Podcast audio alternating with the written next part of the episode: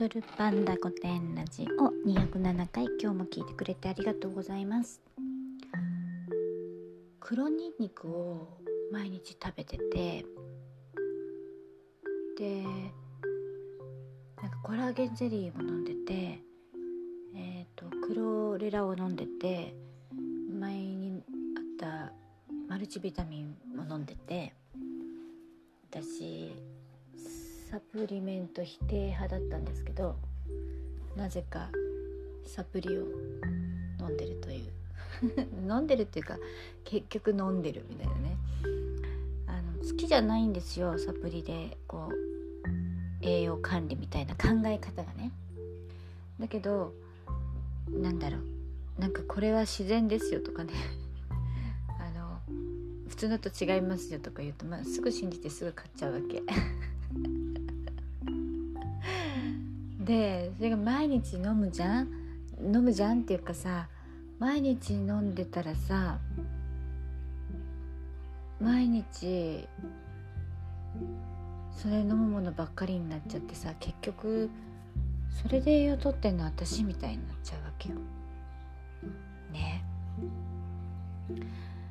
まあそんなことないとは思ってるんだけど食が細い分なんかそういうのにもしかして助けられて生きてんのかもしれないなんて思うくらいなんか飲むことに忙しいです。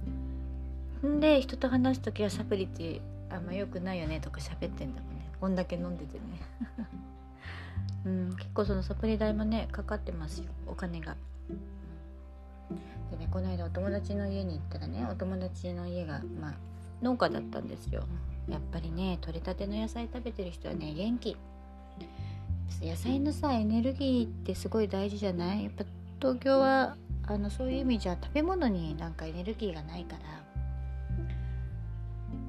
食べるものをなんかこうちゃんとしたいと思ってもねあの買えないとかじゃなくて買えるしあれなんていうのかな。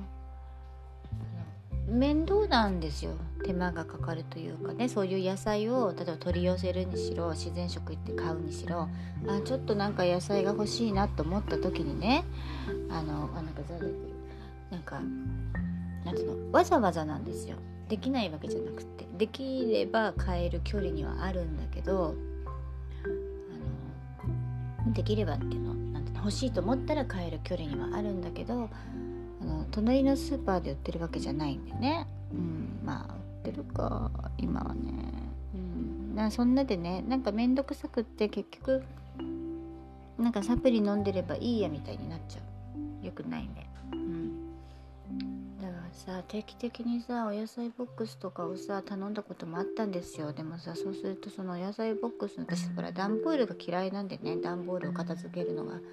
なんかそれがもう苦痛になっちゃったりとかさなんだかんだ言って面倒くさいが勝っちゃうから隣で買った方が早い